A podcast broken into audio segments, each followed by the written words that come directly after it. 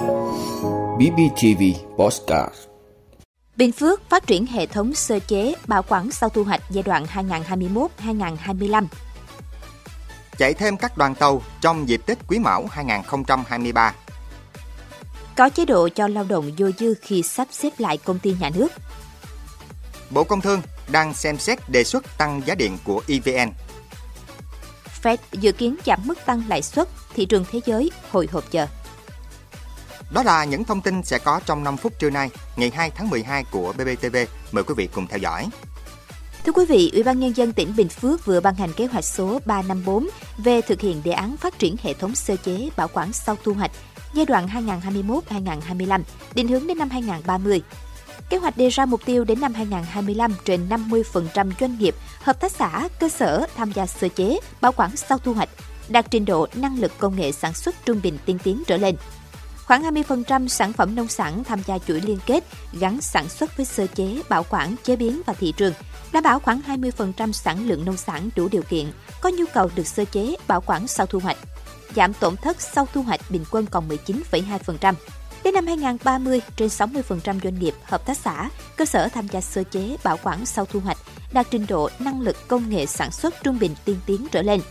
Khoảng 35% sản phẩm nông sản tham gia chuỗi liên kết gắn sản xuất với sơ chế, bảo quản, chế biến và thị trường và khoảng 30% sản lượng nông sản đủ điều kiện có nhu cầu được sơ chế, bảo quản sau thu hoạch. Giảm tổn thất sau thu hoạch bình quân còn 18,6%. Thưa quý vị, nhằm đáp ứng nhu cầu đi lại của người dân trong dịp Tết Quý Mão 2023, Công ty cổ phần vận tải đường sắt Sài Gòn cho biết sẽ tổ chức chạy thêm các đoàn tàu SQN2 Thành phố Hồ Chí Minh Quy Nhơn, tàu TN6 SE12 Thành phố Hồ Chí Minh Hà Nội trong các ngày 11 12 tháng 1 năm 2023 và tàu SE26 Sài Gòn đi Quảng Ngãi ngày 13 tháng 1 năm 2023. Các đoàn tàu chạy thêm tương ứng có thêm gần 3.500 chỗ.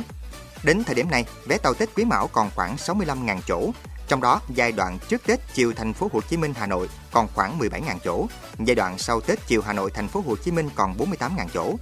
Hiện công ty vẫn áp dụng các chính sách ưu đãi giảm giá trên các đoàn tàu như các đối tượng chính sách xã hội, công đoàn, khách có thẻ khách hàng, giảm 5% giá vé lượt về cho khách mua vé khứ hồi, đặc biệt sinh viên sẽ được giảm 20% giá vé.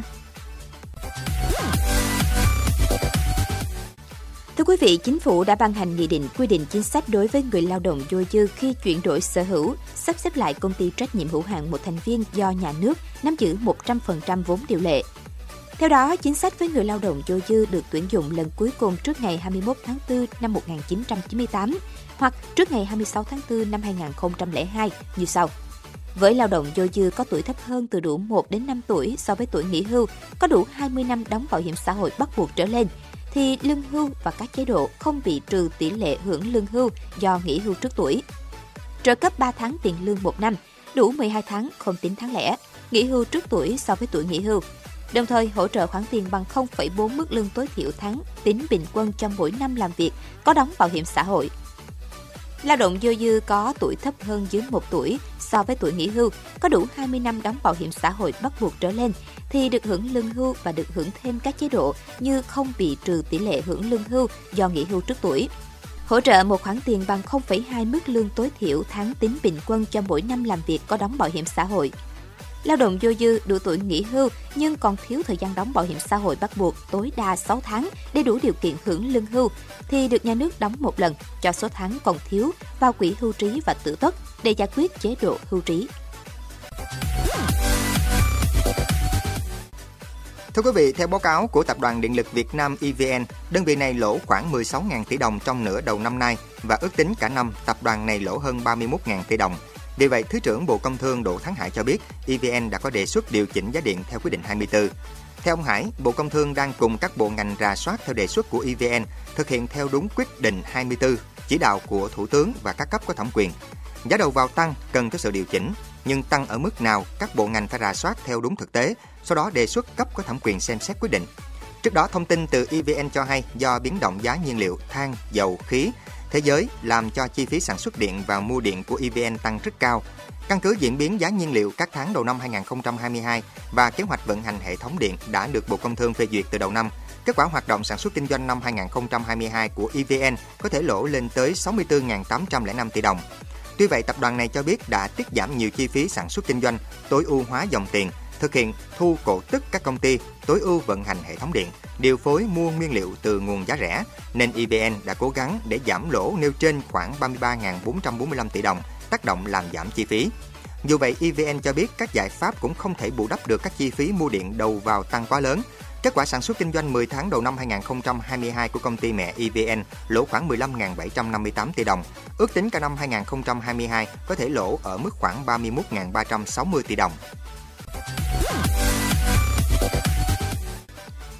Thưa quý vị, Chủ tịch Cục Dự trữ Liên bang Mỹ Fed ông Jerome Powell xác nhận sắp tới cơ quan này có thể sẽ tăng lãi suất cơ bản chậm lại, dù ông nhìn nhận cuộc chiến chống lạm phát ở Mỹ vẫn chưa có tiến triển đủ rõ ràng.